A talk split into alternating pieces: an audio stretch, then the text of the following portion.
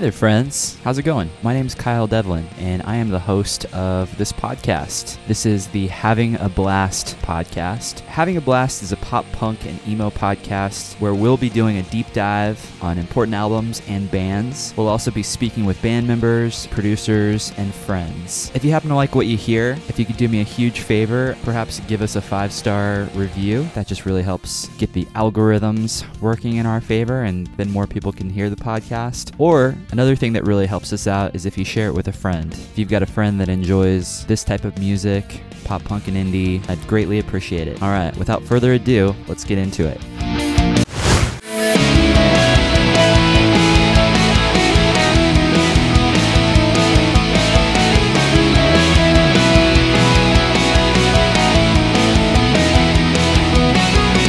Friends, what is up? This is Flashback Fridays. Today, I am highlighting a record that I still listen to on the regular. I'm highlighting a record from the year 2015, and the record is called American Candy by the band The Maine. I am a huge fan of this band, and I feel like this particular record, when this came out, this was the start of them really reviving and revitalizing their career. They took a step back and went back to what I think they do best, which is Third Eye Blind meets newer emo. Their pop sensibilities really shine through on their newer stuff, and it started with this album. So you've got American Candy, and then a couple years later they did Lovely Little Lonely, which is a phenomenal record as well. And then they put out You Are Okay a couple years later, and then they just put out another phenomenal pop rock record this year called Love and Anxiety in Real Time. And this record, the fifth studio album by American rock band The Maine, American Candy, was officially released on March 31st, 2000. 2015 through 8123 Records, which is their own record label, and the album debuted at number 37 on the Billboard 200, so pretty good for somebody who's self releasing a record. And the Maine were teasing a new album in summer 2014 and then proceeded to announce that they would be writing new material in Heber, Arizona, and they're from Arizona. Recording took place at Joshua Tree in California with Colby Wedgeworth acting as the producer, and I know they've worked with him on Lovely Little Lonely, they worked with him on Pioneer, and I'm pretty sure he helped them create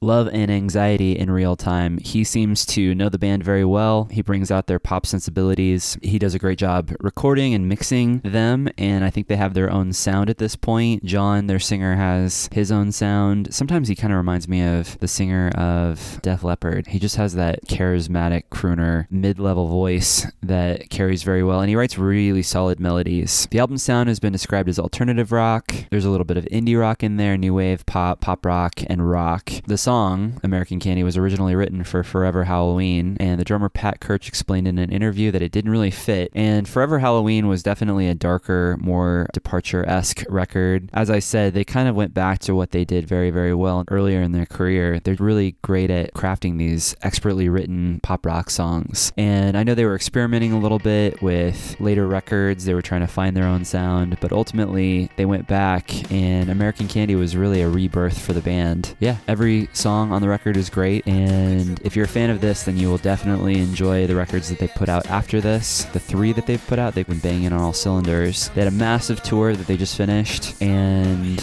yeah, I'm gonna play the very first song on the record, a clip of it. It's called Miles Away. This song almost has like a Tom Petty vibe too. I really love it, and this record comes up on shuffle a lot, and it still sounds great. So if you haven't listened to this one, definitely give it a listen.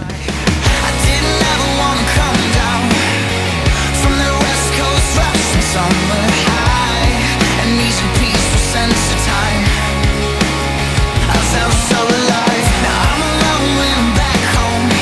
and there you have it, my 16th edition of Flashback Fridays, American Candy, the album by the band The Maine. And, you know, when The Maine came out on the scene in 2008, I know they got a lot of flack because they had the swoopy haircuts and they were good looking guys, and it seemed like that was really the only reason they were really, really popular. But they've actually managed to become their own band and they've crafted their own sound and they've put out a lot of really quality music. So hopefully you didn't write them off. If you did, now would be a perfect time to revisit their catalog because they've got a lot of great stuff. All right, what was your favorite record of 2015? Let me hear it. There's a lot of amazing records that came out that year, and I'm sure I'll do another Flashback Friday of this year at some point because, man, a lot of great records came out in 2015. A lot of good music. I hope you all are doing well. I've got another interview in the works that will be out next week, and I'm excited about it and excited to keep rolling, excited to go into the weekend. I hope you guys are having a wonderful time out there, and I'll talk to you soon. Bye.